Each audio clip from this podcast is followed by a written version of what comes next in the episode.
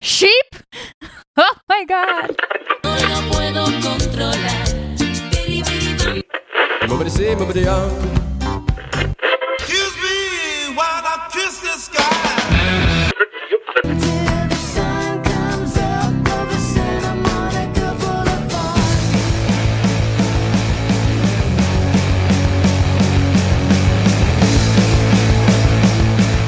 Welcome back to Lyrics for Lunch. Anyway, here's Wonderwall. what? It's a show where we do deep dives into the histories of famous songs and musicians, stuff that you should know. But no, we're not judging you for not knowing it. I'm Aviv? Rubenstein. Okay. I'm Lindsay Tucker. Hello. My best, my best intro yet. It's really nailing it. Really impressed. Yes. How was how has your how's your week been, Lindsay? Uh, really freaking stressful, actually. Um, oh no, How was your week? my week is was good, Good, good, fine. great. Not as stressful as yours, I think, but still pretty stressful. I'm getting ready to make a movie. I think, trying to cast a couple of roles. Cool. Yeah, that's it. All right. What's the movie about? S- Have it's a it's about witches Oh. and dead bodies and whatnots. Oh wait, I already read this one. Okay. Mm-hmm. What an what an intro to today's episode we have done.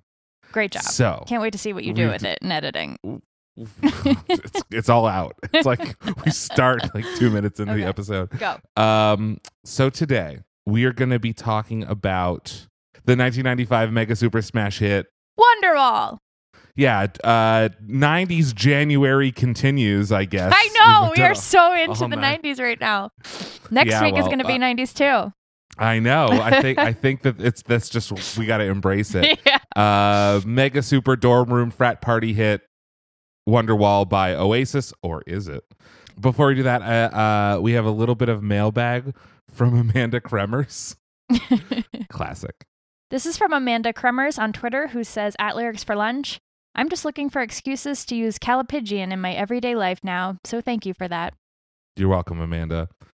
Well, well, there's going to be some choice words that you can use in sentences uh, after this episode too. So, Wonderwall. I was woefully uninformed about Oasis before researching this. I knew just a few things. Woefully Okay. compared to what I am now, which is informed. Um, but I knew a couple things about Oasis. So, so let me ask you, what do you know about the band Oasis? They're British. Correct. Nailed it. um, they had some songs like Don't Look Back in Anger Mhm. and no, that is Don't Look Back in Anger. So Sally can wait. Um, Yes. yeah. Same song. And I once heard the guy, I th- what's his name? Like Neil something? Mm-hmm. Nailed it. I heard him giving an interview and he was like, I saw a girl on the street and I decided to write a song about her. And that was uh, Sally Can Wait. Sally who can wait and don't look back in anger.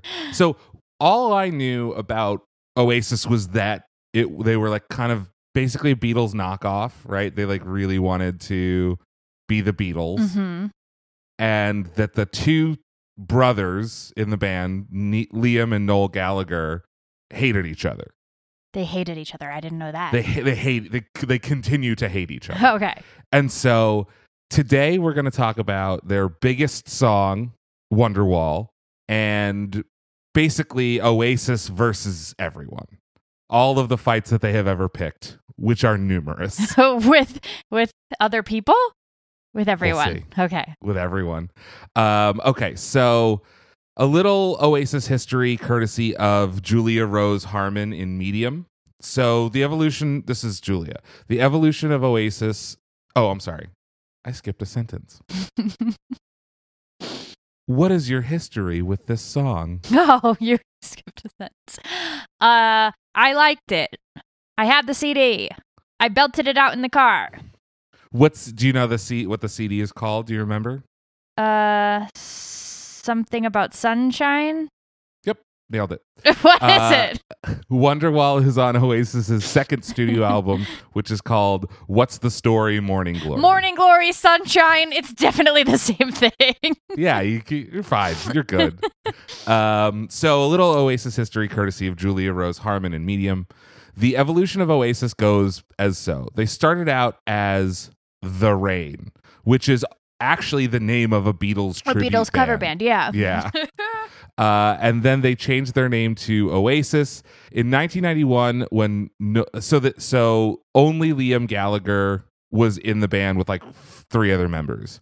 And then in 1991, Noel Gallagher returned to their hometown of Manchester. He discovered that Liam had formed this band. Liam asked his brother Noel to become a member, and Noel agreed to join.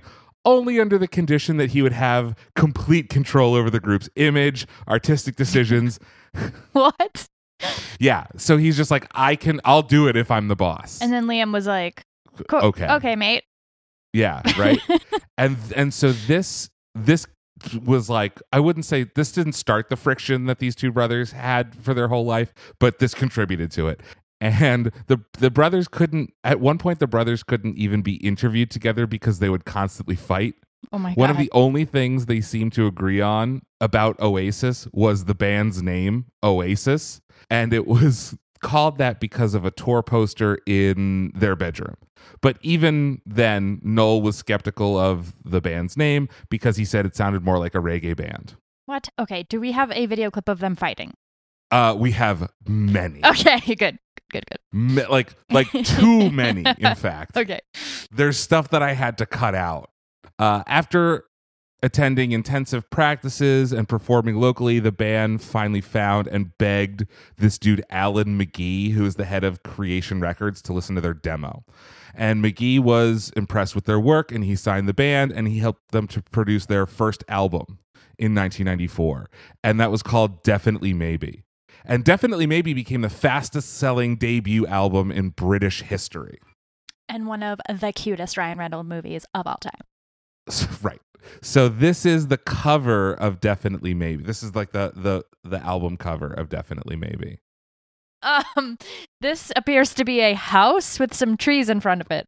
nailed it so that is actually john lennon's childhood home Okay.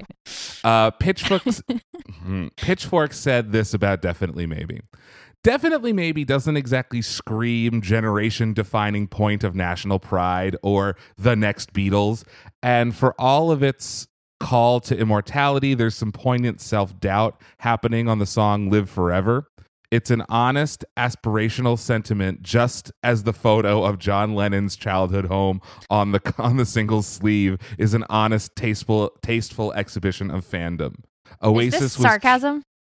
no, I don't think so. What? Come on. This is not an honest, tasteful decision I- of fandom. I I agree. okay. I fucking agree. Um, Oasis was trumped up as a positive rebuttal to to grunge and their downtrodden fatalism, but it's hardly all eternal sunshine and unwrinkled skin. In Fab Four terms, it's a lot more Lennon McCartney than McCartney Lennon. A knowing fantasy about breaking away from history while while paying debt to it at the same time. Who wrote this? Uh, Pitchfork? Pitchfork. Yeah. These guys need to give it up. So this is uh this is Live Forever from Definitely Maybe. This was like their one of the big hits. Th- this record had a ton of hits. We'll talk a little bit about it. Great. Maybe I don't really wanna know how you got and grows. Cause I just wanna fly. Lately, you ever feel the pain in the morning rain as it soaks you to the bone? Well, maybe I just wanna fly, wanna live but don't wanna die. Maybe I just wanna breathe. Maybe I just don't believe. Maybe all the same. So this sounds like a Beatles knockoff. Sure. And and they'll they love the fucking Beatles. Obviously. You'll, you'll see hear them reference the Beatles lots and lots and lots of times. And they're pretty open about how much they love the Beatles, unlike certain other kind of knockoff bands like Greta Van Fleet that's like, we like Aerosmith too. I'm like, no, you don't. you fucking like Led Zeppelin and that's it. So definitely maybe went to number one in the UK and number 58 in the US, but it went to number one on US Billboard's Heat Seekers chart, which is like an artist to watch sort of thing. Yeah. Okay. And as I mentioned, it was the fastest selling debut in British music history. Um, it went platinum in the US, Japan, New Zealand, Canada, and eight times platinum in the UK. Wow. So some of the accolades rapid fire because there's a lot of them. In 1997, definitely maybe was named the 14th greatest album of all time in a Music of the Millennium poll. Uh, conducted by HMV, Channel 4, The Guardian, and Classic FM. On Channel 4's 100 Greatest Albums of All Time countdown in 2005, the album was placed at number six. In 2006, NME placed the album at number three of the greatest British albums ever, behind the Stone Roses' self titled album and the Smiths' The Queen is Dead. In a 2006 British poll run by NME and the Guinness Book of British Hit Singles, this album was voted the best album of all time, with Sgt. Pepper's Lonely Hearts Club Band finishing second. What? Q placed it at number five of its greatest albums of all time in, ni- in 2006. NME held it as the greatest album of all time the same year. In 2008, Q and HMV conducted a poll of the greatest British albums of all time and definitely maybe was number one again. Rolling Stone ranked it at number 217 in its 2020 list of the 500 greatest albums of all time. But in the 2011 list of the 100 best albums of the 90s, it was at number 78 and number 42 on the 100 best album debut albums of all time. And the german edition of rolling stone ranked the album 156 on the list of 500 greatest albums of all time at acclaimed music which is a web it's like the rotten tomatoes of music it calculates the favorably reviewed songs and albums and stuff definitely maybe is ranked 15th most critically acclaimed album of the 90s and the 111th most critically acclaimed album of all time Wow. so that's all 1994. So 1995 rolls around. Not to rest on their laurels, they have to they have to follow up definitely maybe. And Of there's a lot of pressure to do so because this this record is like a huge massive hit and everyone fucking loves it. In 1995, they release What's the Story Morning Glory. And it became Also known as Good Day Sunshine. Mm, not at all. no. Uh, it was released in 1995 and it became the fastest selling album in the UK since Michael Jackson's Bad. Shit. Yeah.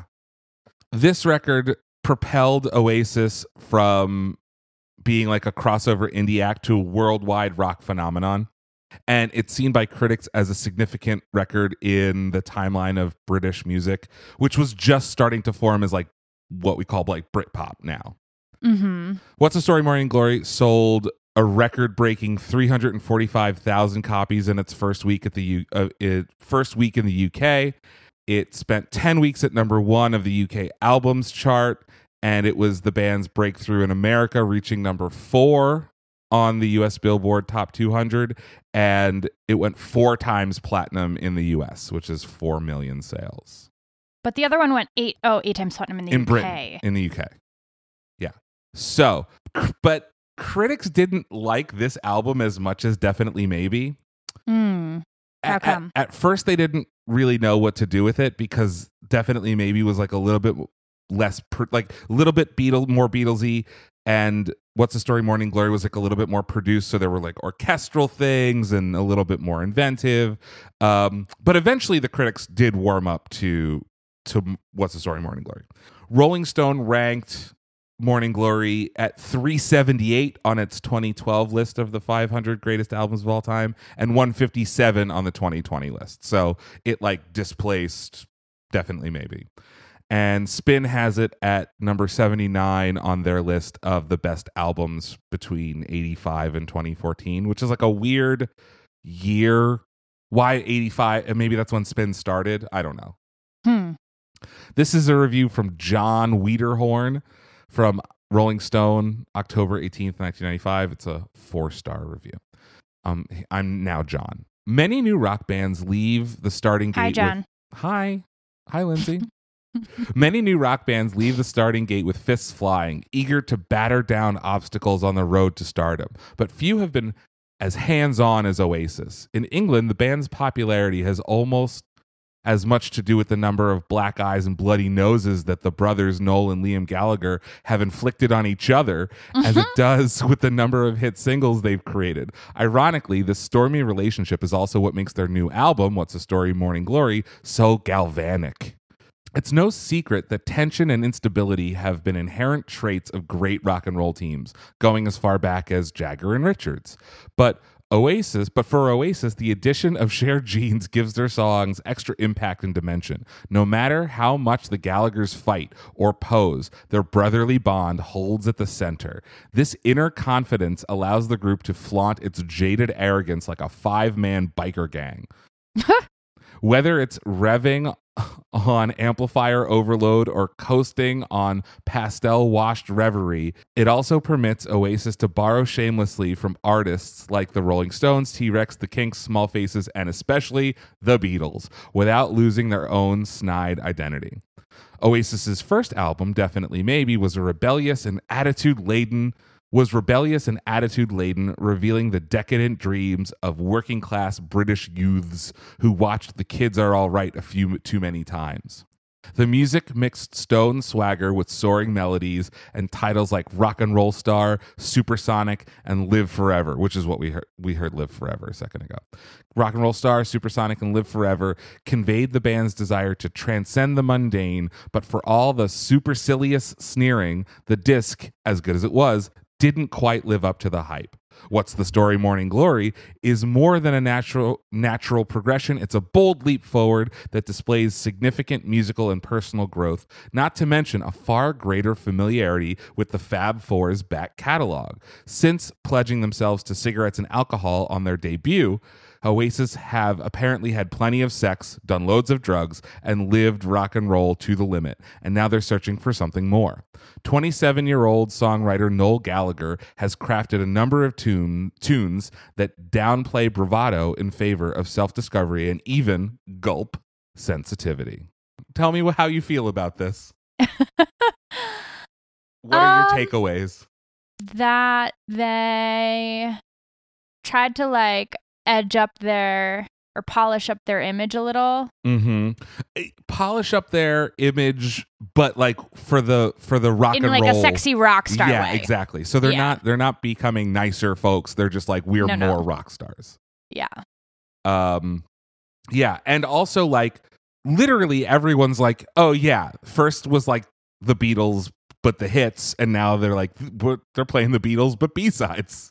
Right, right. Um, which is a I think a little ridiculous, but whatever. So I think now it's time to listen to Wonderwall.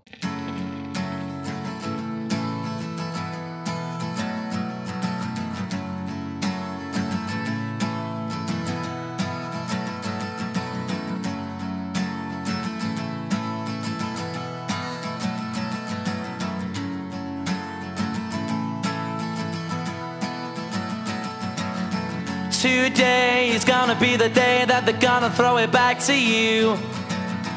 By now, you should have somehow realized what you gotta do. I don't believe that anybody feels the way I do about you now.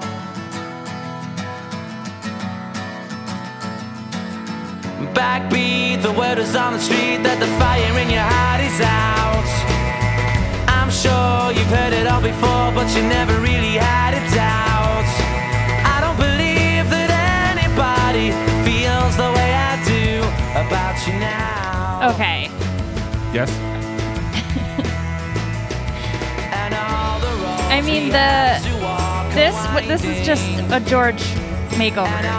Oh, interesting you say that.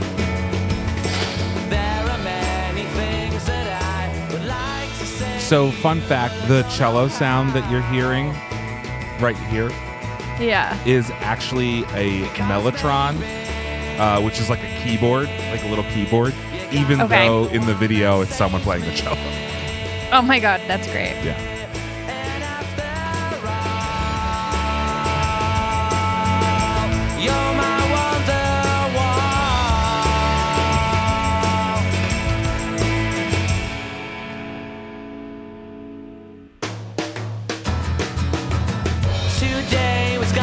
Day, but they'll never throw it back to you. By now, you should have somehow realized what you're not to do. I don't believe that anybody feels the way I do about you now. And all the roads that lead you there were winding. And all the lights that light the way. This kind of boring.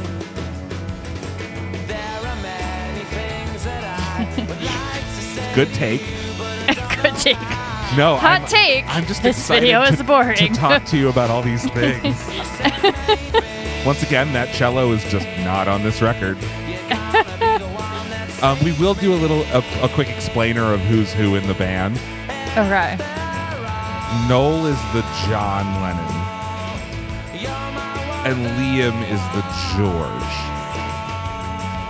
But with their with their with his sunglasses off, I cannot tell. I can't tell. Me either. And they're not they're not twins though. They're just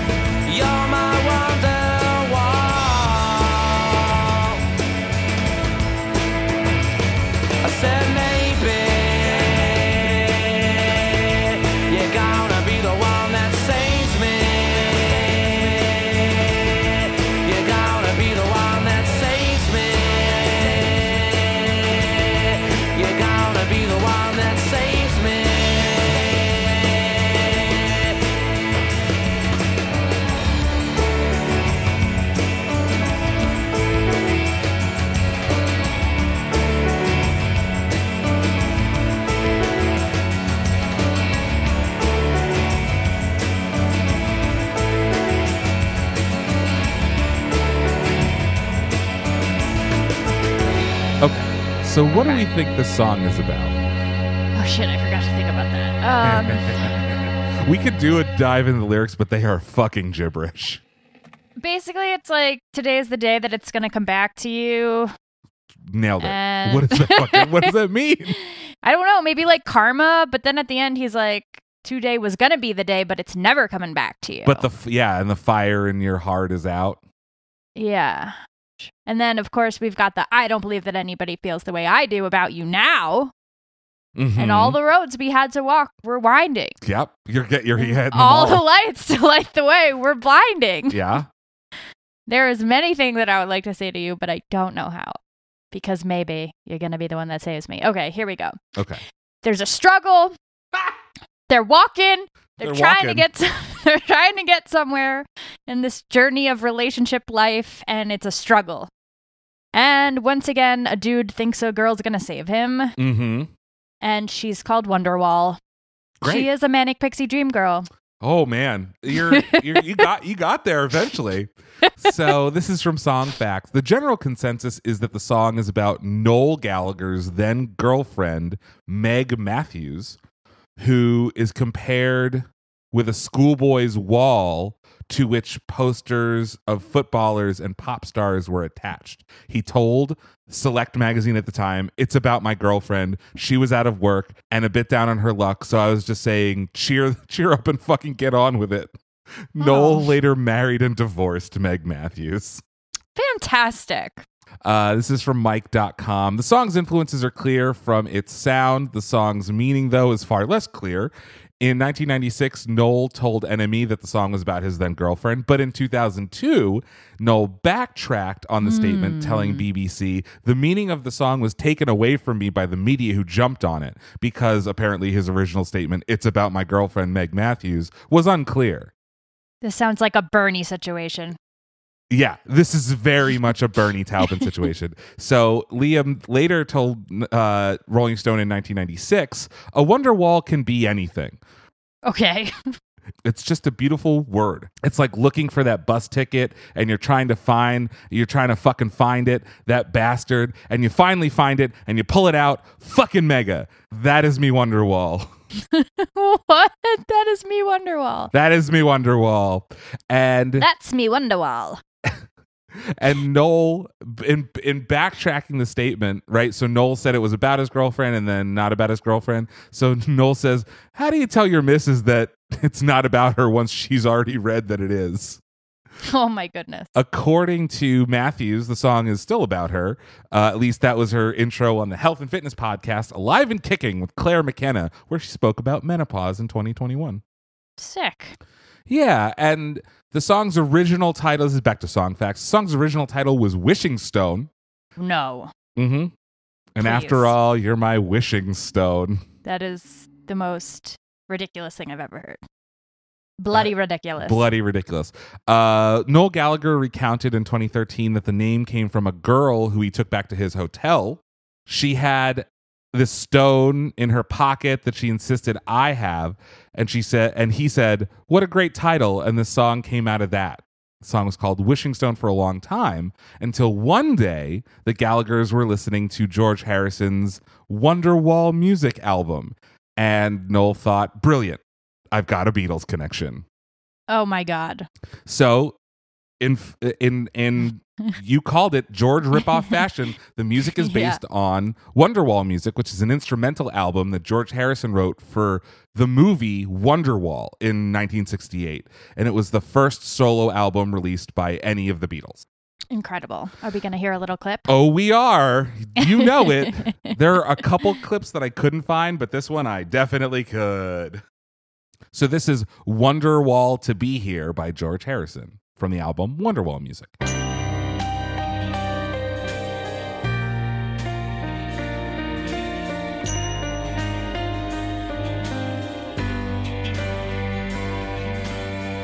So, I mean, it's not like a direct ripoff, but I get the vibe for sure. Mm-hmm. I'm just waiting to hear how it builds. This is just this is kind of just it.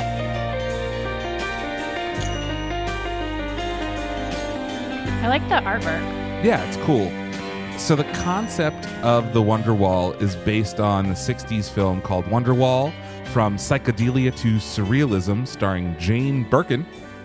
And the there's a woman who lives next door to a man who becomes fascinated with her so he slowly makes holes in his wall so he can watch her through the holes and that is the Wonder Wall.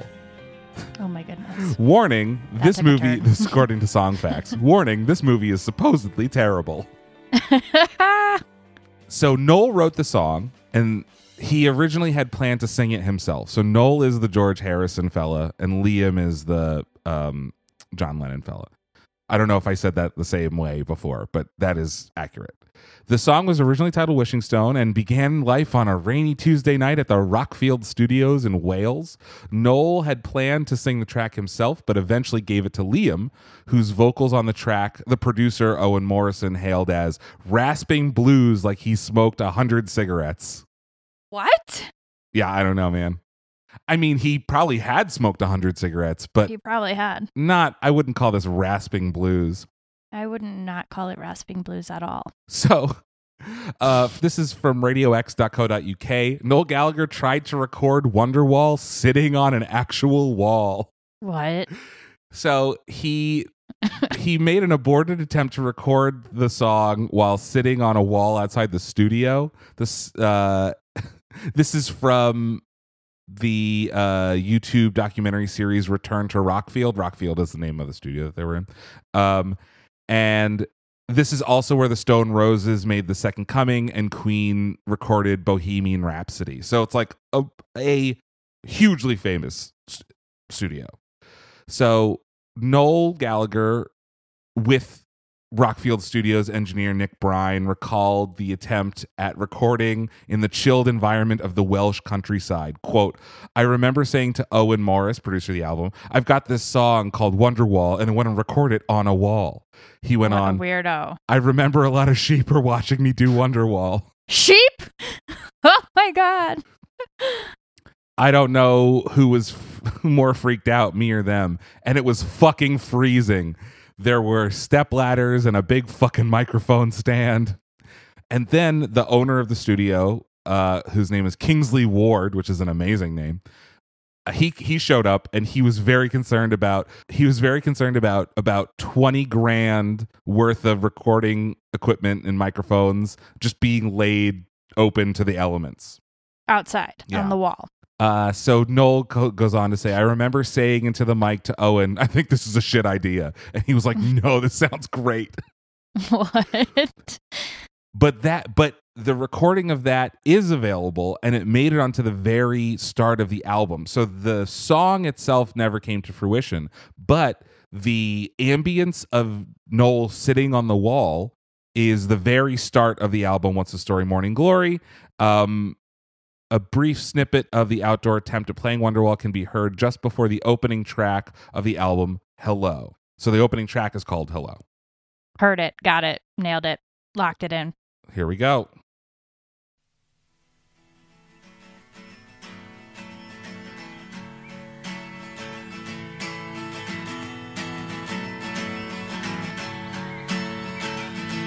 So you can hear the beginning of Wonderwall with the uh, Mm-hmm. Birds and whatnot, and then it goes into hello. Okay, Okay. so as I mentioned, What's the Story Morning Glory was a massive hit. It went four times platinum in the US, but the single Wonderwall did not go to number one in the UK. It was beaten out by a band called Robson and Jerome and Never. their song I Believe. What? Yeah.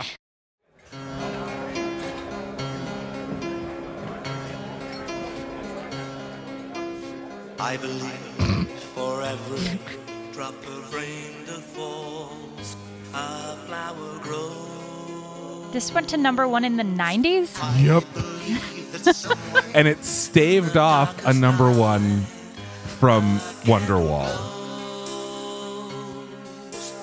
I believe for So it's not like it was a slow week. So, is this all from a movie? I don't think so.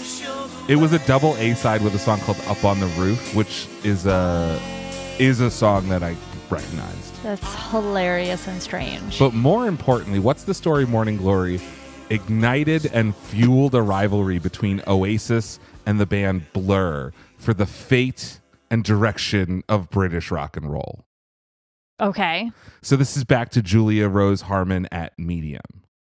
When Oasis and Blur started to grow into their styles, a new fringe movement called Britpop arose. And this is a pseudo genre mostly reported as a marketing tool or cultural movement. Um, and it was new and it classified as sounding like a typical British alternative rock sound. Um, but it was mostly combative to American punk and grunge styles, right? So it's like if you don't like punk, you don't like grunge, you like Britpop. Uh, Okay. And at this time, four bands, commonly called the Big Four, arose, which were Blur, Oasis, Suede, and Pulp. And although today Blur and Pul- Blur and Oasis are seen as like the genuine Big Two, Mm, hmm Oasis was a band that had a simple and uncomplicated sound, one that seemed to speak to the British masses. Noel Gallagher is often referred to as the mastermind, even though Liam was the outspoken, outlandish band member, often taken to be the leader. Didn't you tell me that Liam gave rights away to Noel. Noel? Yeah, so Noel is the mastermind, but Liam was like the bad boy. Okay.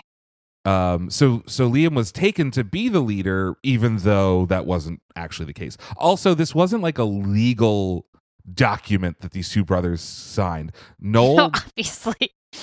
well me, yeah sometimes it sometimes they do have this stuff it was like an unspoken agreement between the two of them um so when noel joined the band in 91 he noticed that the band's members had unrefined skills and to combat this he created rhythms and melodies that were not complex or difficult to play this proved to be a genius move as they grew to be beloved for their simplistic style and at the same time that oasis was gaining traction blur also started to become a mainstream band and they were a quintessential British band and they started to rub shoulders with Oasis. During the Brit Awards of 1995, Damon Albarn, who's like the genius behind Blur, let's say, uh, after Blur received four awards, which was unheard of at the time, said, I think this should have been shared with Oasis. Hmm. And Graham Coxon, who's the guitarist for Blur, said, "Yeah, much love and respect to them." Right? So like thank them from the stage from the red carpet. This is actually something that I could not find a clip of. Okay. And then Oasis produced a song called Some Might Say, which is a single that reached number one on the charts. And Damon Albarn attended their celebration. He says to congratulate them. And Liam reportedly came over to him and said, Number fucking one, right in his face. And Albarn Wow. remembers thinking, Okay, we'll see about that. Right? So, so a feud is brewing. Mm-hmm. So it comes to a head in 1995. This is all before What's the Story Morning Glory comes out. At this point, Oasis and Blur had both their latest albums, their new albums scheduled for a release in fall of 1995. Blur's in September and Oasis's What's the Morning Story What's the Story Morning Glory in October. And this generally wasn't a problem because the albums could be released and they wouldn't interfere with the progress of one another. It was the release dates of their singles clashed. Uh, Oasis had scheduled their single Roll With It to be released one week before Blur's single Country House. So the problem with this is explained by music executive Andy Ross, who was the head of the record label that Blur was on. And he said, We thought that Oasis was mad. But the thing is, a number one record tends to have a better than even chance of being number one the week after, just because uh, it's on the top of the pops and all the kids hear it. And that means that because Oasis had scheduled their single one week before Blur's, it would most likely stay as number one, not giving Blur a chance to compete. This is why the release date had to be moved. So the decision was to release Roll With It at the same day that Blur released Country House, which was August 14th. Okay, but who's agreeing to this? Um, I th- I believe Blur moved their release up one week Okay. to to have like a chance. Okay. The date of both the releases was now set for August 14th, and the atmosphere was tense. Both both bands were ready to claim the prize that they thought was rightfully theirs. So uh, let's take a listen to both songs. This is Country House by Blur.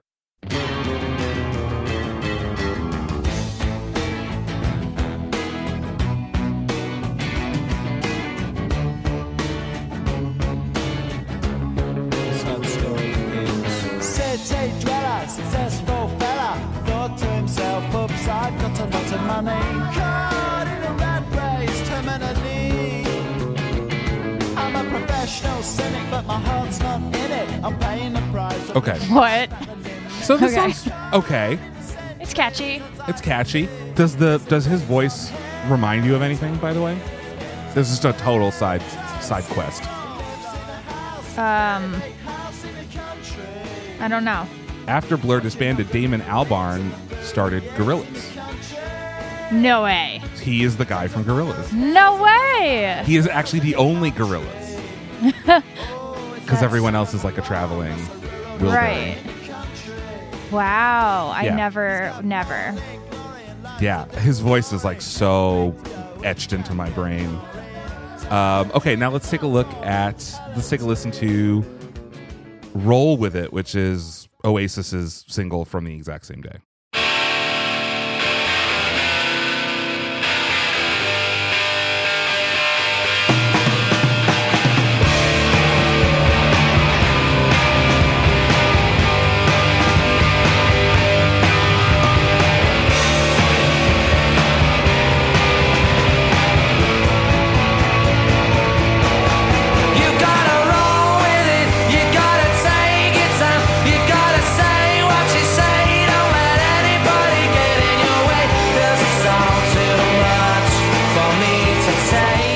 Think they're kind of both great songs. I actually really like them both. Yeah.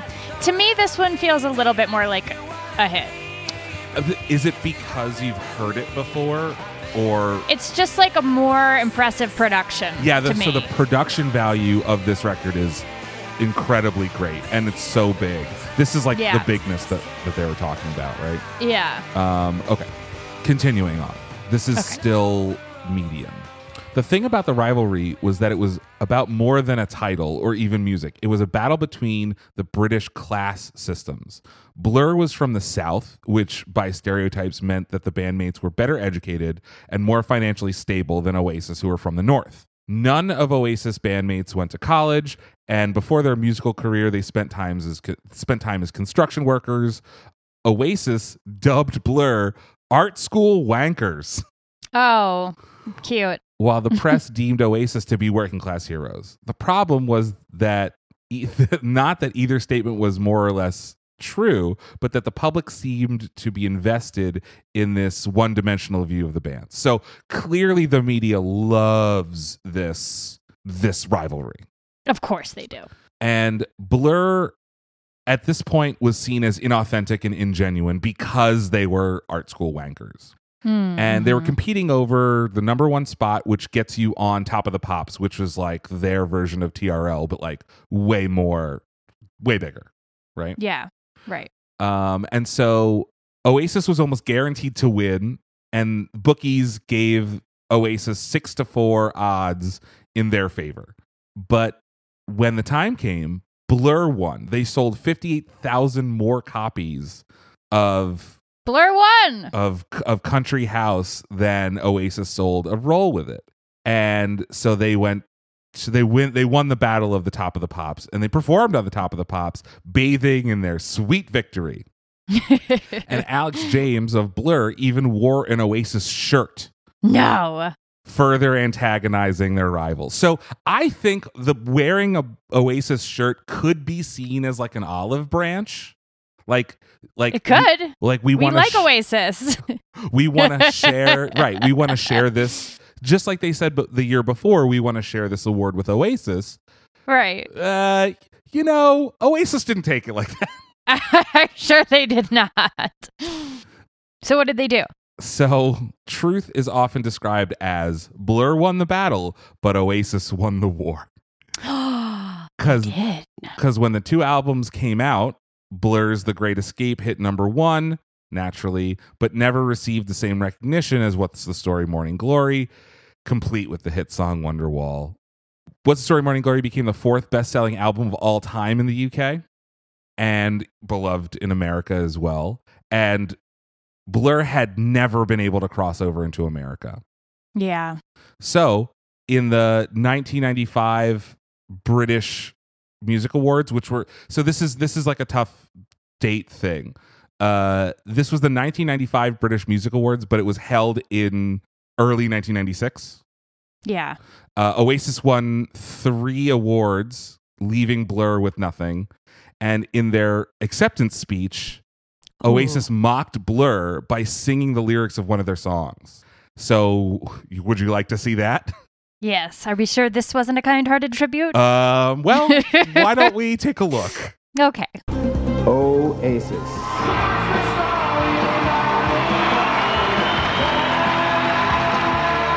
It seemed like a long time since Noel worked as a guitar roadie for Inspiral Carpet. It looks like it could be Oasis Evening tonight. This is their second award of the Brits in 96. Anyone who's tough enough to come and take us off this stage, I'm going to talk all night now. Cheers, right? In the best Right. producers we I'd like to thank all the fans, all the people who make us what we are. I'd like to thank um, all the people. All the people. So many people.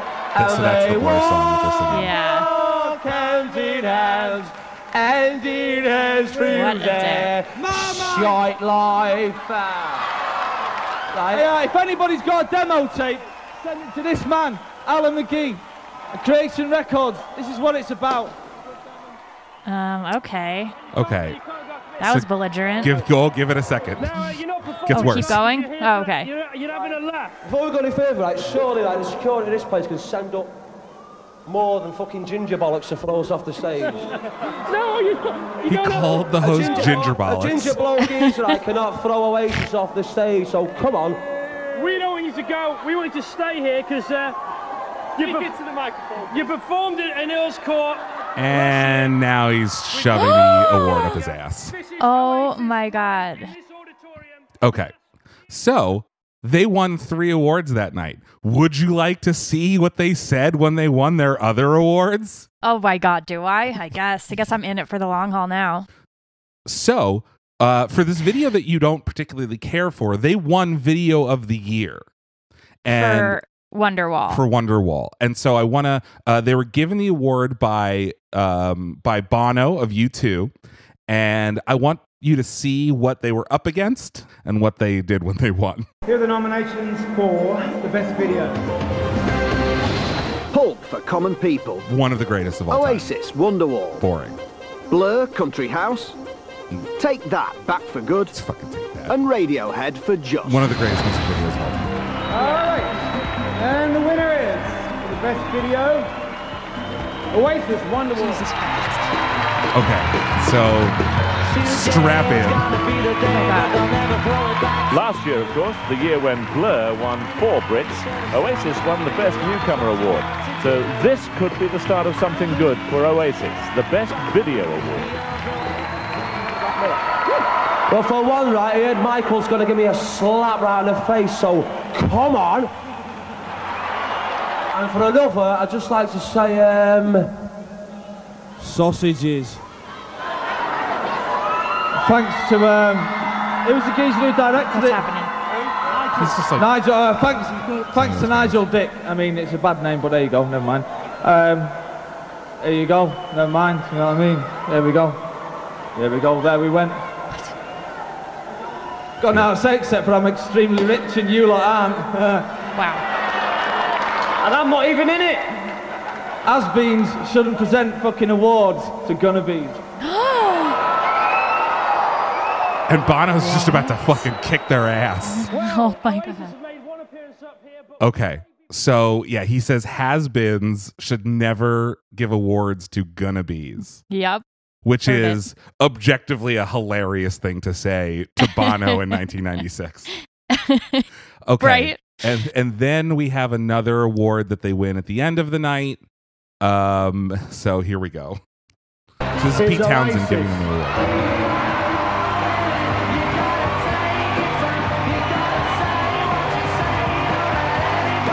It's a hat trick of Brits, of course, for Oasis. Uh, best video, best album, and now best British group.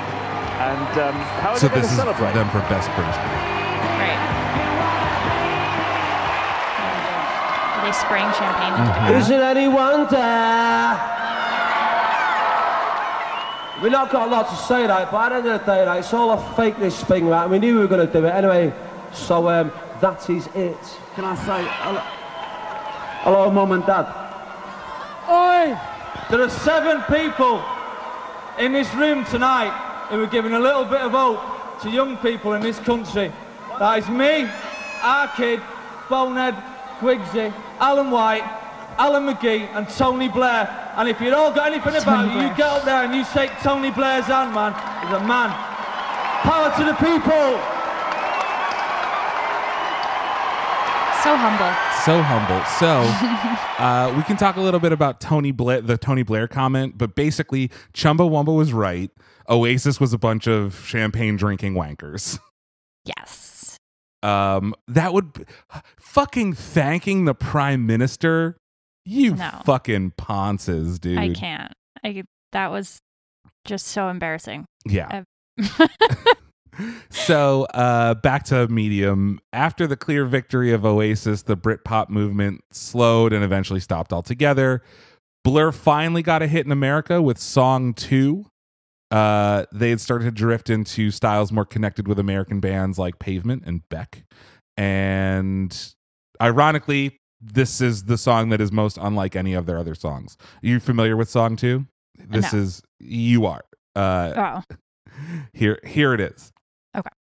It's the only Blur song Americans know.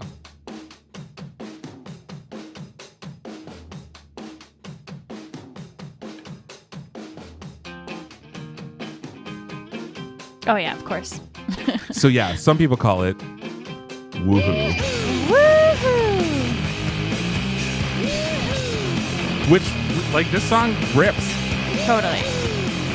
Um, okay, so here's And I can start to see how we he got into to Gorillaz. to Gorillaz. Yeah. Exactly. He's a he's a, a superb musician. I love him. Yeah. Um, and years later, he was asked who he thought was better, Blur or Oasis. so, would you like to hear what he has to say? I would. The answer may surprise you. Oh. Our editor would like to know who you think was better, you lot or Oasis. Well, that's not a very grown-up question for Newsnight, is it? I'll pass that on.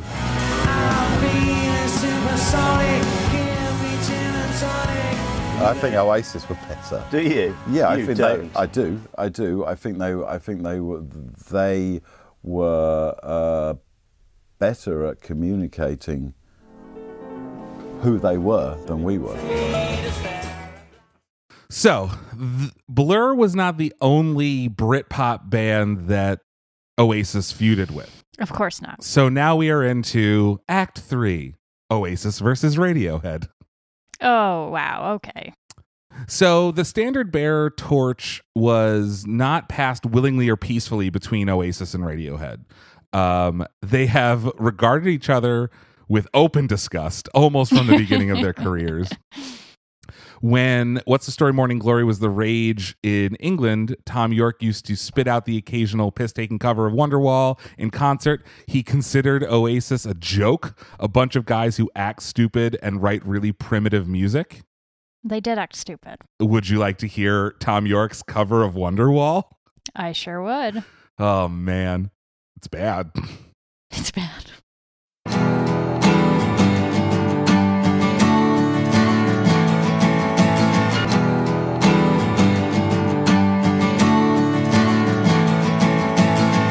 Today is gonna be the day that you're going run back to you. By now you should have realized what you got to do. I don't believe that anybody feels the way I do about you now. And all the roads that lead to you are winding. And all the blinding. there are many ways that I would like to sing to you, but I don't know how. So that was a lyric change. Said maybe. So he was saying he doesn't know how to sing. Uh, right. And so this video cuts out. Yeah, it just stopped. So so it cuts out mid chorus, but. Uh, it cuts out just a, a, a hair too early because in the actual recording, a voice in the background says, "Is this abysmal or what?" It's always good to make fun of Oasis. Noel Gallagher similarly similarly targeted targeted Radiohead's uh, aesthetic weak spots when bashing them in the press, laughing at what he saw was the band's class class based pomposity. No matter quote, no matter how you sit here twiddling, going, we're all doomed. At the end of the day, people will always want to hear you play creep. he said that he said that in 2007 before adding, "Get over it." Oh my goodness. Well, it's just to say a shame to hear these people acting so immature. Oh, this isn't the last time that Noel Gallagher publicly trashed Radiohead. In a 2011 interview with The Quietus, he slammed the Radiohead album King of Limbs. Quote, I heard that fucking Radiohead record. I'll just go off. What? I like to think what we do, what we do fucking well. Tell them writing a song about a fucking tree? Give me a break. A fucking tree? A thousand year old tree? Go fuck my God. yourself. Wow. This guy has anger problems. Um, I also had heard an urban legend that Creep was written as a fuck you to Oasis in the first place so that Thom Yorke could show how easily it was to write an Oasis type song. But that doesn't seem to have any evidence anywhere. And Creep came Okay. out in 1993. So it Mhm. definitely isn't about Oasis because Right. Oasis's first record came out in 94, if it's about anyone at all. Um, there, there are a couple of Oasis urban legends, that being one of them. The other one, which is a quote that I could not find fucking anywhere, was uh, someone said that one of the Gallagher boys said, if What's the Story Morning Glory had come out before Abbey Road, no one would know who the Beatles were. But I couldn't find. I believe that he said that with all of my heart, but I could not find any sort of quote. And uh, it goes without saying that if nobody knew who the Beatles were, that album wouldn't come out. Correct. um, so Act Four: Oasis versus Green Day. Oh my God, how many acts are there? A lot. Well, they were they were uh, mad at a lot of people. Why were So- they mad at Green Day? So in 2004, Green Day released American Idiot, which became their biggest selling record of all time. And their biggest single from that record was Boulevard of Broken Dreams. For our younger listeners, there was a two year period where you could absolutely not listen to the radio for five minutes without hearing that song Or walk into a store. or walk in fucking anywhere. Yeah. So, according to Contact Music, Gallagher said, if you listen, you'll find it's exactly the same arrangements as Wonderwall. They should have the decency to wait until I'm dead before stealing my songs. I at least pay people I steal from that courtesy. Um, all right, let's hear it. Well, so the comparison between the two songs was immortalized when a DJ named Party Ben created a mashup called Boulevard of Broken Songs. Um, and it and it combines Boulevard of Broken Dreams, Wonderwall, a Travis song called "Writing to Reach You," and Eminem's "Sing for the Moment." Um, and the album that this is on is called American Edit. So I don't even have to do a side by side. Someone has done the mixing for me. Woohoo. Uh, I remember listening to this, to this exact remix in college at Really? parties. Yeah. Okay. So here are the guitars from the two songs, right?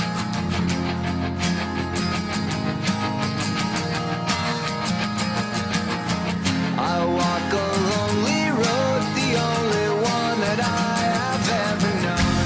Don't know where it goes, but I like can't tell them apart right now. today is gonna be the day Well, that they're gonna throw it back to you. Now you have them both at the same time.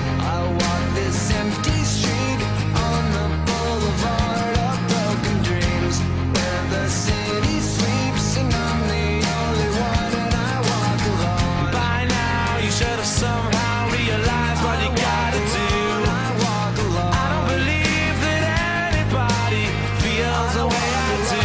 I watch you now. My shadow's only one that walks This is a really good remix. Yeah.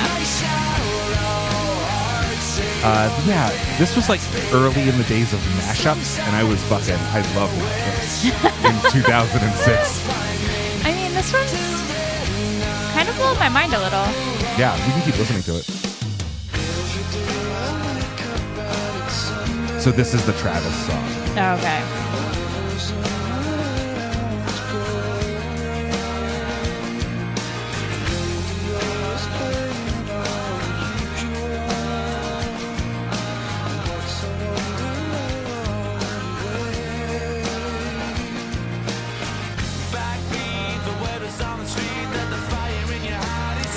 So, where do you stand? Did Green Day steal Oasis?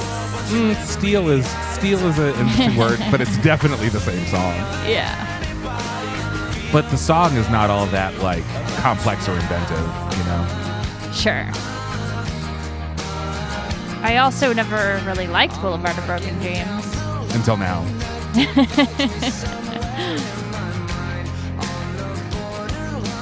Yeah, Boulevard of Broken Dreams kind of does not slap.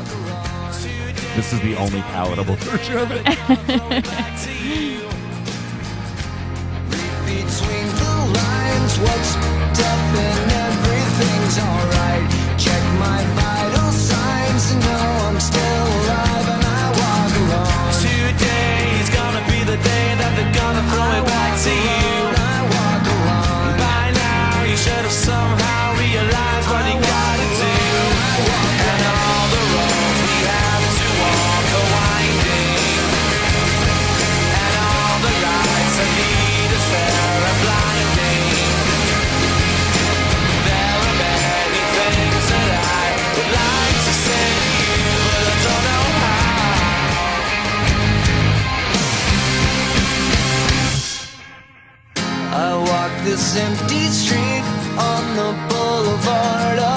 Broken dreams. Today is gonna be the day that they're gonna throw it back to you. I walk this empty street on the boulevard of broken dreams. By now, you should have somehow realized what you gotta do. Where the city sleeps and I'm the only one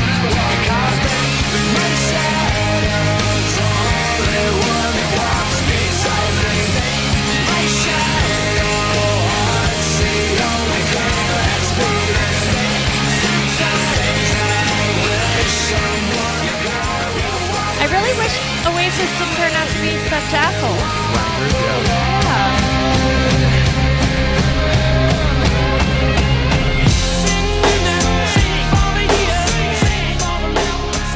Nice.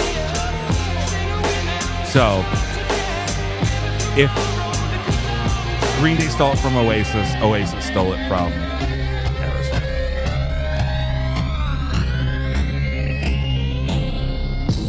So, Gallagher didn't just decry Boulevard of Broken Dreams. He attacked Green Day as a whole because of course he did.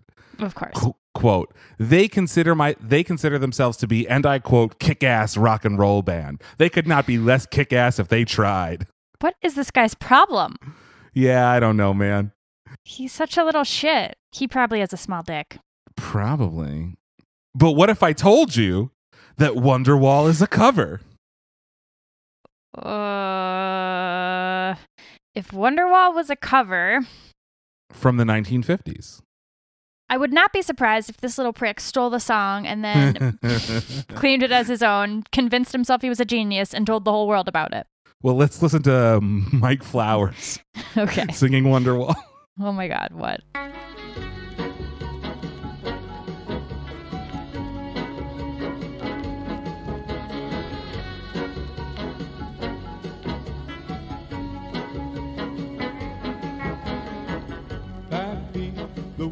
The street.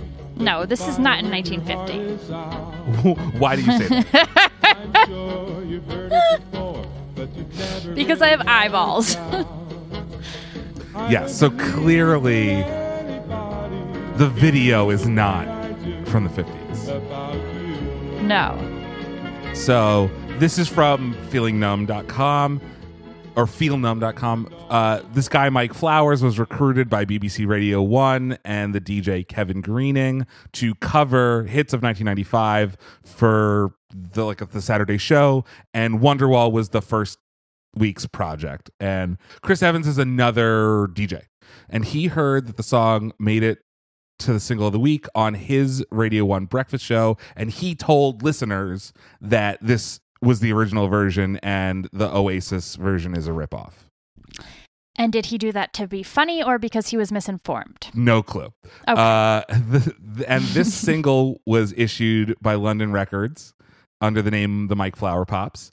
And this was this single came out while the original was still on the UK charts.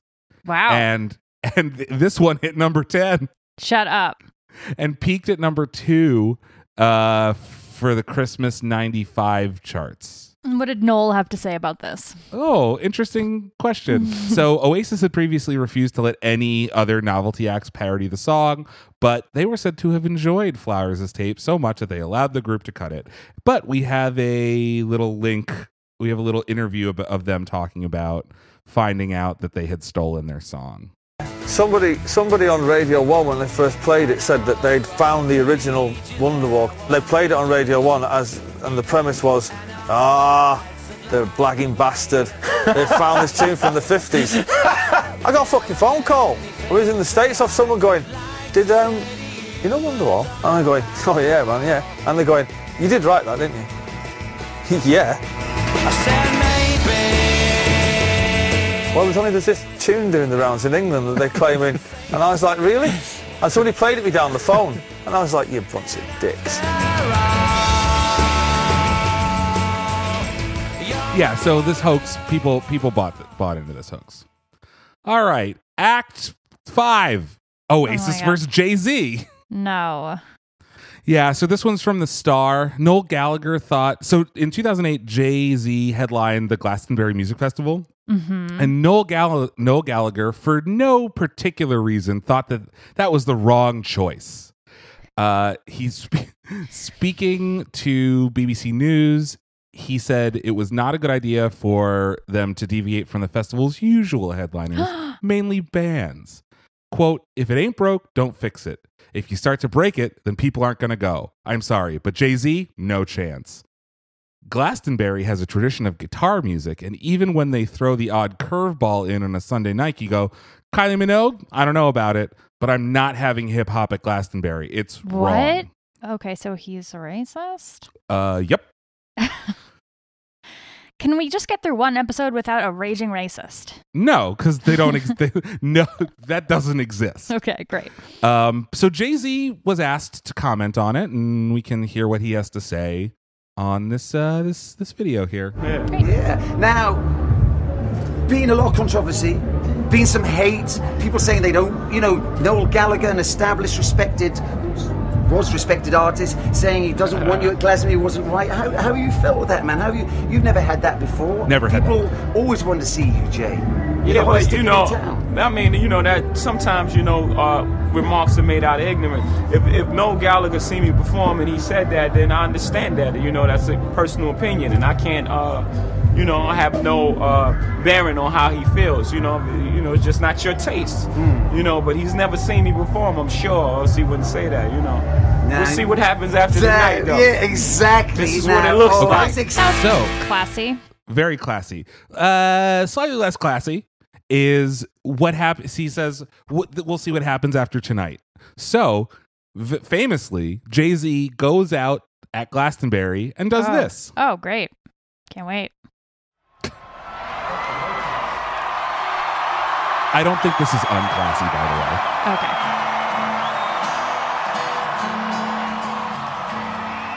Wow. Just like a few hours later. Yeah.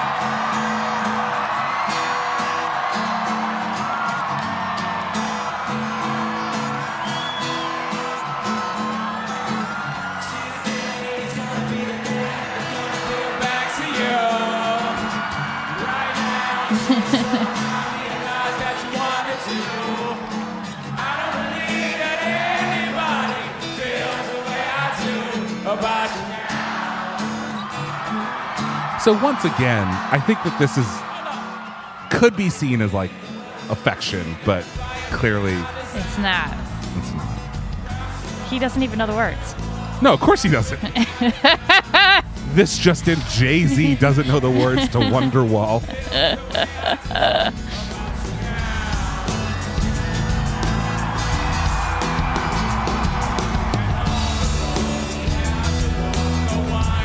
He actually knows more of them than I would expect. True. He might have a problem there. he got the beginning all wrong.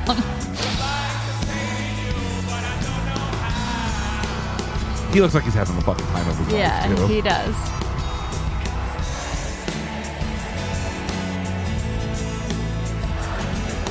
And that's his. This is what he came out with. Yeah. Mm-hmm. This is his open.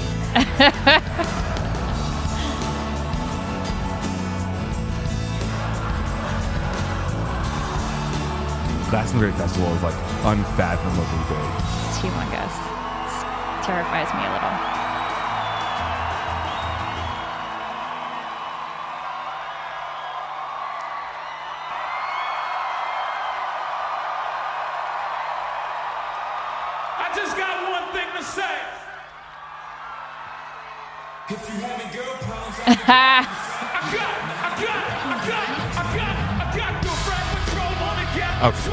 That was great.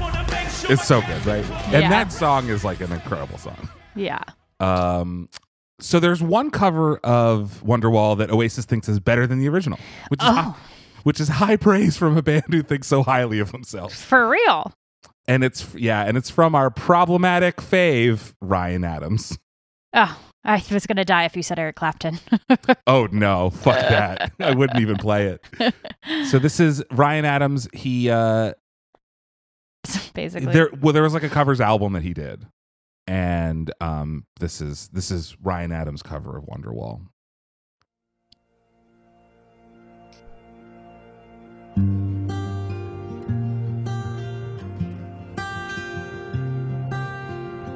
So many fucking covers of Wonderwall. Today's gonna be the day that they're gonna give it back to you. By now, you should have somehow realized what you gotta do. I don't believe it. Uh, so yeah, I don't think that this is a good cover This is at not all. good. This is In fucking fact, boring. I'd as like hell. to stop listening to it. Uh, okay, so Act Seven, Oh my god, I got to get some Cheez-Its or something for Act 7. Oasis versus Oasis. Yeah, now this is the moment I've been waiting for. So th- th- this is a actually like a timeline from both Rolling Stone and Pitchfork. Not together, but I like created it. They Mhm. both did their own timelines, and I like mixed them together. Okay, great. So I'm going to be alter alternately Rolling Stone and Pitchfork. When it comes to rock feuds, few are as entertaining as the one between Oasis's Liam and Noel Gallagher. The swaggering brothers' long-standing beef, which stretches back to childhood, was much a part of the band's mythology as its devotion to the Beatles. Literally, not a single fucking interview or article about Oasis doesn't mention the Beatles, or its fondness for alcohol-fueled antics.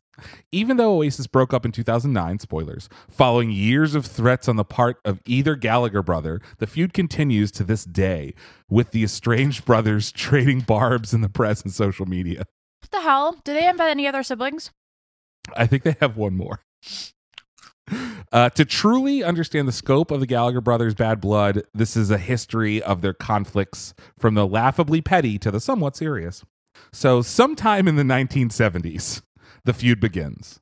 By their own admission, the Gallagher brothers have been at each other's throats basically since Liam was born. Chalk it up to the usual sibling rivalry dynamics or a potent combination of ambition and ego, which both brothers have in spades, but the antics for which they are later they later become known or started early on. One example is in the excellent Oasis documentary Supersonic, which was released in 2016. Liam reveals that during one of their fights, quote, one night I come in pissed and I couldn't find the light switch, so I pissed all over Noel's new stereo. Oh my god. I think it basically boils down to that. Okay. So they start Oasis and they're out on tour. So 1994. So if they fucking hate each other, why do they start a band together? I don't fucking know because what else is there to do in Manchester?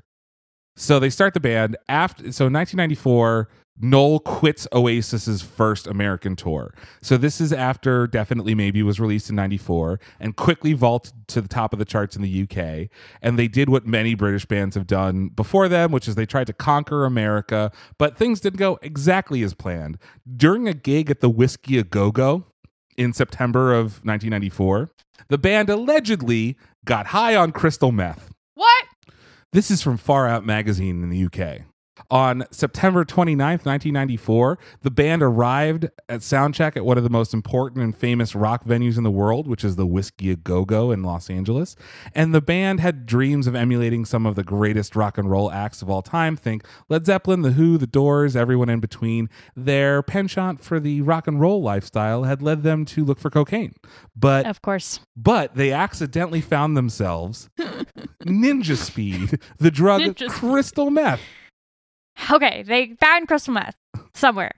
Yeah, in the green room instead of cocaine. Bandstands. We don't know. they just bought it. Liam Okay. reflected on the incident in the Supersonic documentary. I don't know who the fuck got it, but it was there, and we all thought it was coke, and we were doing big fucking lines of it, and it just kept us awake for days. Oh God, With the huge intro- beating each other up. with a huge introduction from the MC calling them the best band in the universe, Liam sauntered on stage with a frazzled look and told the audience, "This fu- the fucking band aren't coming tonight. You just got me." And what followed was a truly terrible set, quite possibly one of the worst you'll ever see or hear. It was a performance full of undul- undulating incidents of rock and roll infamy. It was a set full of issues, including exploiting bass amps, Noel playing songs completely different from the rest of the band, Liam threatening the audience after one crowd surfer nearly kicked over his mic, Noel singing with a camp tone. Liam, therefore, can't be bothered to sing and sits down halfway through most of his songs. The brothers, the brotherly fights begin. Liam gets right up into Noel's face, tells him to go fuck himself, and then bops him on the head with a tambourine. The singer then offered another view of the particular incident, saying, He's lucky I didn't launch a monitor at him or something, or even a fucking drummer. Liam then went into a crazed animal mode, paces the stage like an angry tiger until thankfully the set ends. Liam walked off stage and then straight out onto Sunset Boulevard with a towel wrapped around his neck. And Noel, and Noel fled to San Francisco, quitting the band for two weeks, all because someone on their team didn't know the difference between cocaine and crystal meth. Don't do drugs. Um, during that concert, Liam changed the words of Live Forever to annoy Noel. Quote, maybe I don't really want to know why you pick your nose. Scathing stuff. So mature. You can actually listen to this concert uh, on YouTube. You can listen to the whole thing. There's no video, though, unfortunately. Oh, damn. Uh, okay, so 1995, Wibbling Rivalry. the not exactly a caricature of the perpetually squabbling Gallagher brothers was cemented in 1995 when the bootleg symbol the bootleg single called Wibbling Rivalry was unleashed cheekily under the under the name Oasis with an asterisk instead of the I like fucking how people do on Twitter these days. Okay. O A S asterisk S. yeah. And all it consists of is an audio recording of an interview that the brothers did with NME in early 1994 before Definitely Maybe was released. And it's basically 14 minutes of bickering and insult flinging with Noel comparing Liam to a football hooligan and Liam telling Noel, you can stick that thousand pounds right up your fucking ass till it comes out your fucking big toe.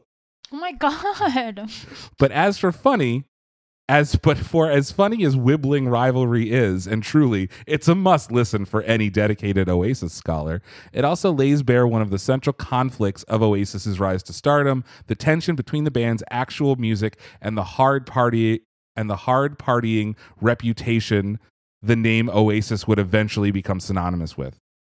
So, 1995. Liam invites a large group of people he just met at the pub to the studio where they were recording What's the Story Morning Glory. And Noel, who was trying to record, tells everyone to leave, and he ends up hitting Liam over the head with a cricket bat. Why do they have a cricket bat in there? I don't fucking know. Naturally, the cricket bat was eventually sold with a certificate of authenticity, For ensuring it's. I don't know. it doesn't say on the. This is recordmecca.com. Cr- legendary cricket bat used by Noel Gallagher to of Oasis to attack his brother Liam. wow. Just wow. Uh, th- and it just says this item has been sold. Okay, 1996. The band's fame threatens to tear them apart. So Oasis hits the peak of their fame in 96, a year after Morning Glory comes out. Um, it vaulted this the group to superstardom, and it was the year that the group broke through in the US. Wonderwall hit the Billboard Hot 100, and the band eventually performed Champagne Supernova at the MTV Video Music Awards. Mhm. And back at home, Morning Glory was on its way to becoming one of the best selling UK albums of all time. And the band played Knebworth House in Hertfordshire, England, a gig that fully a quarter of the population of England tried to see. Wow. Which is, by the way, one of the things that they would eventually rub in Blur's face Sure. about this concert. Sure. Uh, but at that, that, but that level of success was calamitous for two people as cocky and volatile as Liam and Noel. All of the cocaine that they were using, by their own admission, probably didn't help. And after the Knebworth concerts, the band was due to record MTV Unplugged in London, but Liam claimed uh, a bout of laryngitis, Oh. and he and he didn't perform. He didn't show up to rehearsal basically at all, and didn't perform. But instead, sat in the crowd and heckled Noel, who was singing the Oasis songs. He was chain. You can see this. He he was chain smoking and guzzling beer. Then, just as the band was due to embark on the on an American tour, Liam decided he didn't want to go, uh, allegedly due to his house hunt with then fiance Patsy Kensit. And Noel says that that move later killed Oasis stone dead in America. Not one to be outdone by his kid brother, Noel himself said, fuck it, a few weeks later and returned to England in the middle of the tour. And the press had a field day with rumors of Oasis breaking up. The brothers uh, once again managed to patch things up for a little while anyway. And then in 1998, the brothers' battles were immortalized on Celebrity Deathmatch. So, of course, they ended up as the subject of MTV's claymation wrestling Yeah. show. Good Celebrity fight, good night. Good fight, good night. uh, they'd given the writers plenty to work with after all. In the battle, the booze soaked brothers, you can tell which one is which because Liam has a unibrow. Uh, and they beat the shit out of each other in ways they probably only dreamed of in real life. But right now, let's check back with Stacy Cornbred, who's still in the locker room with the Gallagher brothers. Stacy, how's the mood back there? Well, Johnny, as you can see, these two brothers may hate each other's guts, but there's one thing that can still bring them together, and that's the music. You're out of tune, you shaggy bum licker. Piss off! You're the one that's out of tune! Oh, yeah? Yeah! Come on, you bloody bastard! You want to have a go at me? Come on, Stacy, what's going on in there? never mind. Ladies and gentlemen, So yeah, it just goes on like this. They're they're Mhm. brawling. We don't have to watch the whole thing, but Okay. yeah, I don't fucking know. Um, okay, in 2000, Noel quits again. Great. Uh, in the middle of the band's 2000 world tour, the Gallagher's got into a fight so bad in which the younger brother Liam was to have questioned the legitimacy of his older brother's daughter. What? Yeah, so so Liam said that Noel might not be the father of his own daughter. Noel abruptly quit the band and the tour. And later, Noel would tell the British music magazine Q, I've never forgiven him because he's never apologized. Oh my gosh. He's never apologized. And he re- rejoined the band a year later, once again for UK tour dates. Um, in 2002, Liam walked off stage in Japan. Noel would later describe the incident as a diva fit, saying Liam threw his tambourine on the ground like a woman before bouncing. How sexist. A woman would never do something that childish. I know. Note, once again, a tambourine plays a crucial role in the two brothers' ongoing feud. uh, in 2002, Liam reportedly kicked a police officer in the chest. And is, and is involved in a fight with multiple people, and he's so badly beaten that he loses several teeth. And Noel, when asked for a reply, said, "All I'm bothered about is can he still sing." All right. So he has fake teeth, or does he? I think so, yeah. In 2005, Noel claims that Liam is frightened to death of him. So, though Oasis were still recording albums and touring, even in 2005, the relationship between the Gallaghers was definitely frayed. They often took to the press to air their grievances or share petty beefs. And one of the most amusing instances came during a spin interview in 2005 when Mhm. Noel admitted that he was resorting to mental manipulation to get Liam to do what he wanted. Quote, I've kind of learned that instead of arguing stuff out with him and ending up in a fight, I work on his psychology and he's completely freaked out by me now. I can read I can read him and I can fucking play him like a slightly disused arcade game. Oh my God. Later, Noel would reveal that he used to mess with Liam, who was apparently afraid of ghosts, by moving furniture around and making him think spirits did it. no, that's not real. This is from Rolling Stone. Uh, in 2008, Noel reacts to Liam's interviews and he says, I don't know who that guy is who's in these interviews. He seems really cool because the guy I've been in a band with for the last 18 years is a fucking knobhead. Great. And in 2009, Noel quits Oasis for good. Finally, after nearly two decades of conflict, Noel quits Oasis and he says, uh, This is the quote.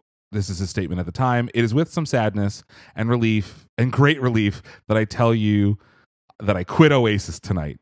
People will write and say what they like, but I simply could not go on working with Liam a day longer. He's like a man with a fork in a world of soup. What? He's like a man with a fork in the in a world of soup. Sick burn. Allegedly, this happened after a fight between the brothers, and Liam got physical, eventually smashing one of Noel's guitars. Great. Um, and Noel snapped, and Liam later sued Noel over what he said was a false account of the events. He sued is- him. Yeah, this is a quote from Noel regarding that time. I think that this is what he got sued over. Uh, this is from Noel. Quote, Liam was quite violent. At that point, there hadn't been any physical violence, but it was a bit like WWE wrestling, and he was like Macho Man Randy Savage. He was like, "Ooh yeah," and, and all that going on, and it's like fucking hell. Liam does the fuck you and fuck you and fuck you, and he kind of storms out of the dressing room. And I'm glad it never ended like this. On the on the way out, he picked up a plum and he threw it across the dressing room, and it smashed against the wall. And part of me wishes it did end like that. That would have been a great headline. Plum throws plum and finishes fucking Oasis. then he kind of leaves. He goes to the dressing room. For whatever reason, he went to his own dressing room and came back with a guitar and he started wielding it like an axe. I'm not fucking kidding. And I'm making light of this because it's kind of what I do, but it's a real unnecessarily violent act. And he's swinging the guitar around and he nearly took my face off with it. It ended up on the floor and I put it out of its misery. There were people who were in the band not saying anything, kind of looking the other way. It wasn't even a big dressing room. And I was like, you know what? I'm fucking out of here. And at that point, the tour manager came in and said, five minutes. And I kind of got in the car and I sat there for five minutes and I said, fuck it, I can't do it anymore. Great. So in 2010, No, no. oh yeah, Liam snubs Noel at the Brit Awards. So Oasis were honored by the Brit Awards best album for the past 30 years, which was What's the Story Morning Glory. Okay. And in 2010, after they'd split for good, surprise, Liam showed up to accept the award, thanking all the other band members and the best fucking fans in the world in the world before throwing the award into the audience. Great. Did anyone get hurt? I don't think so. Uh, he did, however, leave one person out, his brother. His brother. And he later explained, I'm sick of it all being about me and Noel. Then how about you shut your fucking trap and be chill? Yeah. I mean, like total coked out narcissists. So in 2011, the feud enters the digital age as Liam discovers Twitter. No. Some celebrities are some celebrities use Twitter to connect with their fans. Some like Noel use it to promote their latest tour or new album. And since 2011, Liam has used Twitter for a number of things, posting song lyrics, cheering on his beloved Manche- Manchester City soccer team, leaking details of his solo record, and yes, sending forth a seemingly never-ending series of catty jabs at his brother. What? It started in 2009 when Liam tweeted, What a pair of old housewives about Noel and Russell Brand's short lived comedy radio show. Hmm. And from there, the little bro went on to make fun of Noel's new band. They, he called him Noel Katie Hopkins Gallagher, which I don't fucking understand what that means. Nope, me neither. and he called him beige repeatedly. Just beige. And he used to tweet simply, fuck Oasis. Oh. In 2016, uh, oh, in 2016, he just tweeted simply, fuck Oasis. Noel, for his part, hasn't responded on Twitter uh, much. Uh, so Noel has a new band called High Flying Birds, which Liam called High Flying Turds. Excellent burn. And when Noel announced their new album, Liam tweeted simply, shitbag. What? How old is this person? Like, like in his 50s now. right. Okay, so in 2016, Liam's now famous potato tweets begin. He does not seem well. No. On May 24th, 2016, Liam took the feud to a whole nother level by tweeting out a picture of Noel with the caption, potato. what? There's nothing more to it than that. But he went on to tweet about Noel being a potato at least a half dozen more times. Okay. He also told an interview, lots of people say I need to chill out about Noel. Not until they stop Twitter. That cunt will always get it from me. Okay. Okay, so December 2017, the day before Christmas, Liam claims that he has spoken to Noel's team, and the two have re- the two sides have reached a truce. It's all good. Quote: It's all good. The season of goodwill and all that, you know. He told Sydney Morning Herald, and he even tweeted a Christmas greeting toward each other. January of the next year. So um, one month later, Liam tweets, "Fuck the truths." oh my god. Uh, clearly, he was upset with Noel over some recent interviews he'd given. In one, Noel said that he wasn't interested in reuniting Oasis. Quote, I don't particularly want to be a stadium rocker when I'm 50. I think it's undignified. Liam responded, It's a lot more undignified to be supporting undignified, supporting the undignified in stadiums. Red Hot Chili Peppers, U2, blah. so album three, right? In 19, in 1997, Oasis needs to follow up What's the Story Morning Glory. And their third album is called Be Here Now. And Which is a Ram Dass book. is it Yeah. great?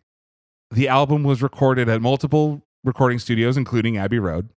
And although most tracks retain the anthemic quality of the previous releases, the songs on Be Here Now are a lot longer and contain many, many, many guitar overdubs. So from the soundscape from Definitely Maybe to What's the Story, Morning Glory, there's another leap forward in to be here now and probably like has gone gone too much. Noel Gallagher said that this was done to make the album sound colo- as colossal as possible. Hmm. The album was highly anticipated because their first two albums were like crazy huge Right. sales. Mega hits. And Oasis's management company called Ignition were aware of the dangers of overexposure. So before the album's release, they sought to control media access to the album. And the campaign included limiting pre- pre-release radio play and forcing journalists to sign gag orders, which is actually a thing that happens now with movies hmm. like, constantly. But you sign the gag order, like like the longer the gag order lasts, the worse the movie is. So like if you if you aren't seeing any reviews for a movie until like the day before it comes out, it's Mhm. because the studio has not allowed has like lift you know has had a gag order on press for the movie until Right. 24 In journalism, we actually call it embargoed. yeah, embargoes. Yeah. I, I couldn't couldn't think of the word. Um, this tactic alienated the press and many industry personnel connected with the band and fueled a large scale speculation and publicity within the British music scene. Um, and it was an instant commercial success, and it's actually sold faster than its two predecessors. It, became did? the fastest selling album in British chart history, and it topped charts in 15 countries. It was the biggest selling album of 97 in the UK with 1.47 million units sold, and it went six that's six times platinum in the UK, and it went platinum in the US. Um, and eh, it wasn't too good. wasn't wasn't good. But th- the weirdest thing about this is critics initially did not think that what's the story was good. So they didn't know what to do with be here now. They were afraid to get caught with their pants down again and say like this isn't good. Mm-hmm. So critics were like fucking I love it. Uh, Reviewing Oh. reviewing for the Chicago Sun Times on its release, Jae-Ha Kim considered the album as good as its two predecessors, writing, The 12 tracks on Be Here Now aren't as immediately accessible as Oasis's earlier hits Wonderwall or Live Forever, but the pop songs are mesmerizing in their intense delivery and clean execution. Okay, I'm gonna need to hear one. The first single is called Do You Know What I Mean?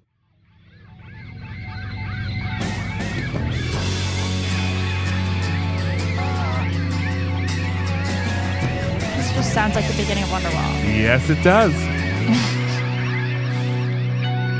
it's like some weird tape delay.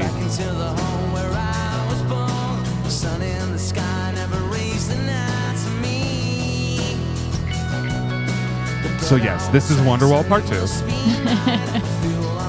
but so like from a production standpoint, this is mixed like a fucking butt rock record.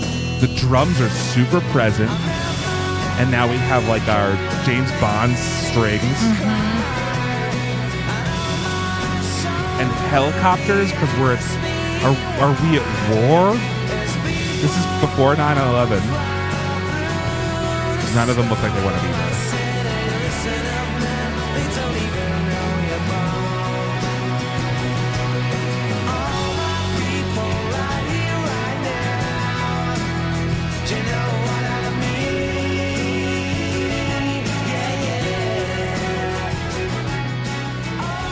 So yeah, this is just completely overindulgent. Yeah. Is that that was their main single? This was the this was the first single from um from this album. Be here now. So do you know who Ram Dass is? No. He was a spiritual teacher and like, you know, like a guru. Is he the the guy that the Beatles studied with? No, he's Oh. not. But- Surprising, no Beatles connection. but I am wondering if they uh named it Be Here Now as some sort of weird Beatles thing. Like now we have our spiritual Our Indian, yeah. Yeah. I mean, you're probably right. I mean, Ram Dass was American, and Oh, then, really? well, he- you know, he he co-opted Indian culture and uh, left Love America. that. Love that for him. yeah. Um, so Elysa Gardner from the LA Times said, Be Here Now. With Be Here Now, the band grew more ambitious and succeeded without losing ground. Although Gardner noted that the taut pop craftsmanship that distinguished the band's first two records was less prominent. Hmm. So, yeah, this song, do you know what I mean, is almost six minutes long. Jesus Christ. Yes. So this and is all from, the journals are just like hedging. yeah, because and you can you can see in their writing they're like, well, well, Yeah.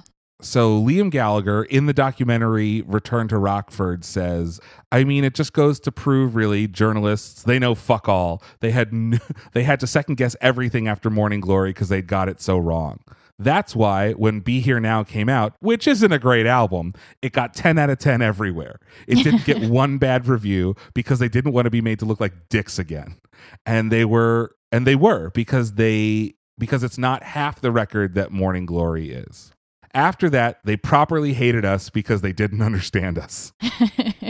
and because we were raging douchebags. Yeah, right. Well, we were just misunderstood. yeah. hmm um, and some people were, some journalists were brave enough to say that this album was not good. Um, David Browne in Entertainment Weekly said much of the album is a messy, mucky keg of sound that constantly threatens to spill over and drown Noel's innately melodic songs. He further criticized the overly cluttered mix and overlong songs. Nevertheless, he concluded, they sound more like ferocious and they sound more ferocious and confident than ever, yet less intimate and more distant. Less intimate, more distant. Those are kind of synonyms, but Yeah, right. Ryan Schreiber of Pitchfork compared the record to its two predecessors favorably, finding instead of the unforgivable, I'm sorry, finding that instead of unforgettable three to four minute pop slices, there are now six to 10 minute long epics.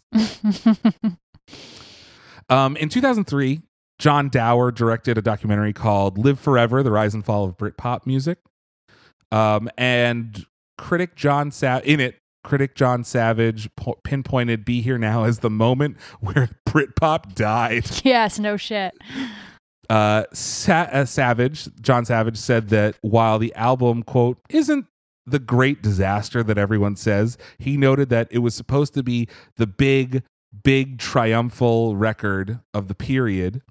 And Q expressed similar sentiments. Q magazine expressed similar sentiments, writing, So colossally did Be Here Now fall short of expectations that it killed Britpop and ushered in an era of more ambitious, less overblown music. Yes. So this is uh this is which Gallagher talking about Be Here Now. Noel. What fascinates me though is the people that you meet. I sign fucking thousands of these a week. And I have people, you know, who grab me by the arm. You know, why don't you like be here now? well, because I fucking just don't. It's your best album. Okay. I don't think it is. No, you're wrong. That's just an opinion. How can an opinion be wrong? Yeah, well, yours is. Fucking hell, all right, fair enough. You know, I get it a lot, you know, and um, it's some some people fucking love that record. Uh, Owen Morris was saying that today, up to this day, he records bands. Well, just the other week, he was recording a band who are just Oasis nuts, and this is their favourite album. Marilyn Manson. I sat up with Marilyn Manson one night, and he went on about that record Mm. for longer than the fucking record lasts, and that's 72 minutes. Ah, yes. M- noted tastemaker Marilyn Manson fucking loves Be Here Now. Gotta love a good rapist endorsement. Be Here Now was reframed as a disappointment and then a disaster.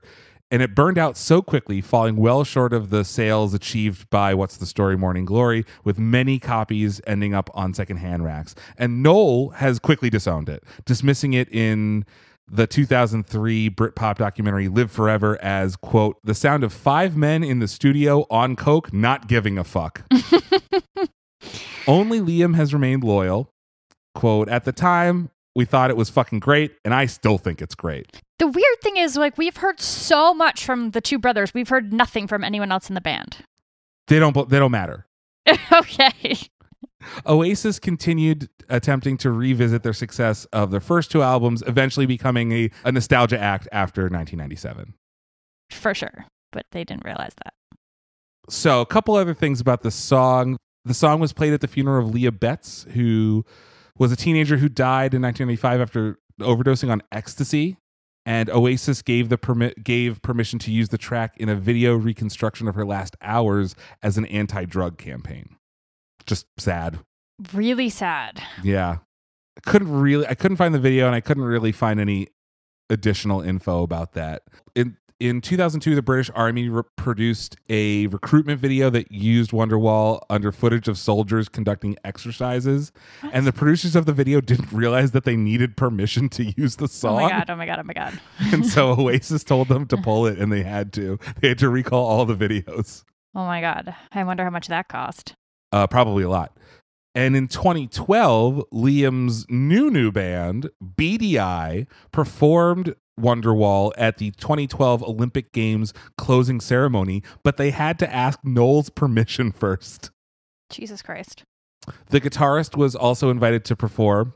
Noel was also invited to perform, but turned down the offer, saying that the OTT level of security and secrecy involved was like the Iran nuclear program or something Or something.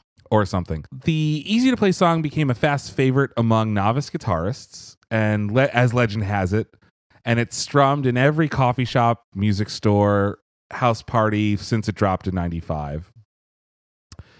And it was still going strong in 2012 when a number of memes started cropping up on the internet featuring images of musicians with a tagline, anyway, here's Wonderwall. One of the earliest examples was like a, a a photo of this dude named scumbag amateur guitar player. This is the meme. Um, so take a look. Do re- read me this.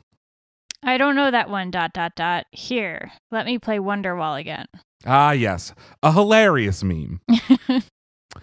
and Noel Gallagher learned of the ubiquity of this song and and how everyone plays it when he got a frosty reception from a guitar store employee. He told Guitarist magazine in 2002, after Morning Glory came out, I was in Manchester and I went to this guitar shop and there was a sign banning people from playing Wonderwall. Oh my god, that's hilarious. When I walked in, they all groaned, fucking hell, man. Do you realize how many times we've heard Champagne Supernova and Wonderwall over the last six months?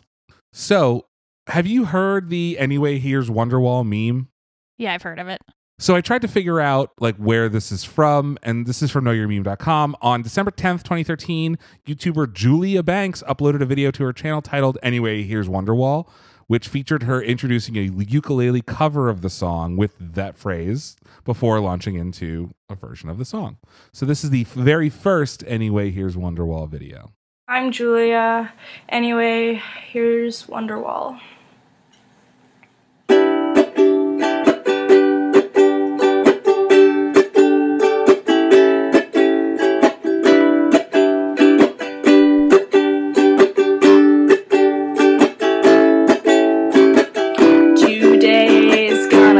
Day that you're gonna shut the fuck up about Christmas. 'Cause it's only fucking December 10th. I'm telling you, I've been hearing about it like since October. So I, be- I'm I'm with her. I love Christmas. And there are hundreds of anyway, here's Wonderwall versions. This one is my favorite.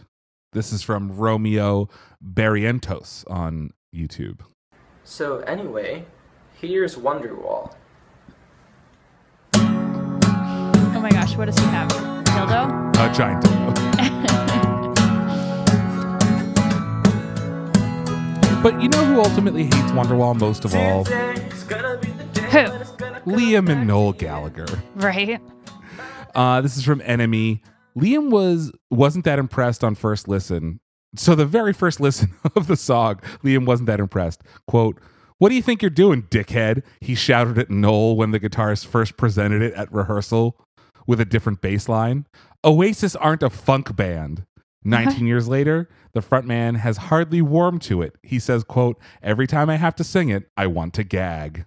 That is like a very different tune than I've been hearing this entire time. I know. Noel's not that enamored by it either. Quote, outside of England, it's the one song we're famous for all over the world, and it annoys the fuck out of me. It's not a fucking rock and roll tune. There's quite a vulnerable sentiment to it. When people come up to me and say it's one of the greatest tunes ever written, I think, fucking hell, have you heard Live Forever? Which is another one of his songs. Right, right. but the last word goes goes to the AV Club. Quote: Wonderwall stood out for its simplicity. That's why 20 years later, now 25, everyone with a pick plays the song. But simple doesn't mean bad. The genius of Wonderwall comes from its inclusivity and lack of pretension. Lack of pretension. The song, I don't think, is pretentious. The band, of course, band. is. How can one be without the other? I don't know. That's a good question. I mean, uh, do you get the the feel of the pretension of the band from the song? I obviously never got the feel of the pretension from the band. I was So I'm there you shocked. go. Uh, the genius of Wonderwall comes from its inclusivity and lack of pretension. Check out any open mic night, and you'll see Wonderwall is the free bird of the '90s. So Is it? I guess. I think so. So to go out on this week, we're going to go out on a song called "Anyway." Here's Wonderwall. Perfect. So this is from singer Arthur James. Anyway, here's anyway, here's Wonderwall.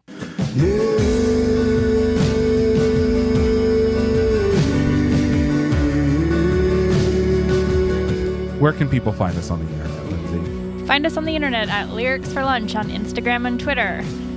Or for longer and weirder stuff, shoot us an email at lyricsforlunch at gmail.com. And like and subscribe wherever you get your podcasts. Tell your friends it's the best way for people to find us. It's the best way to never miss an episode. And tune in next week when 90s January continues. Do not miss it. Uh, if you want to support the show, go to our website, lyricsforlunch.com, and click support the show. so tune in next week. And until then, I'm Aviv Rubenstein I'm Lindsay Tucker. saying, Don't be a wanker. here's Wonderwall. now.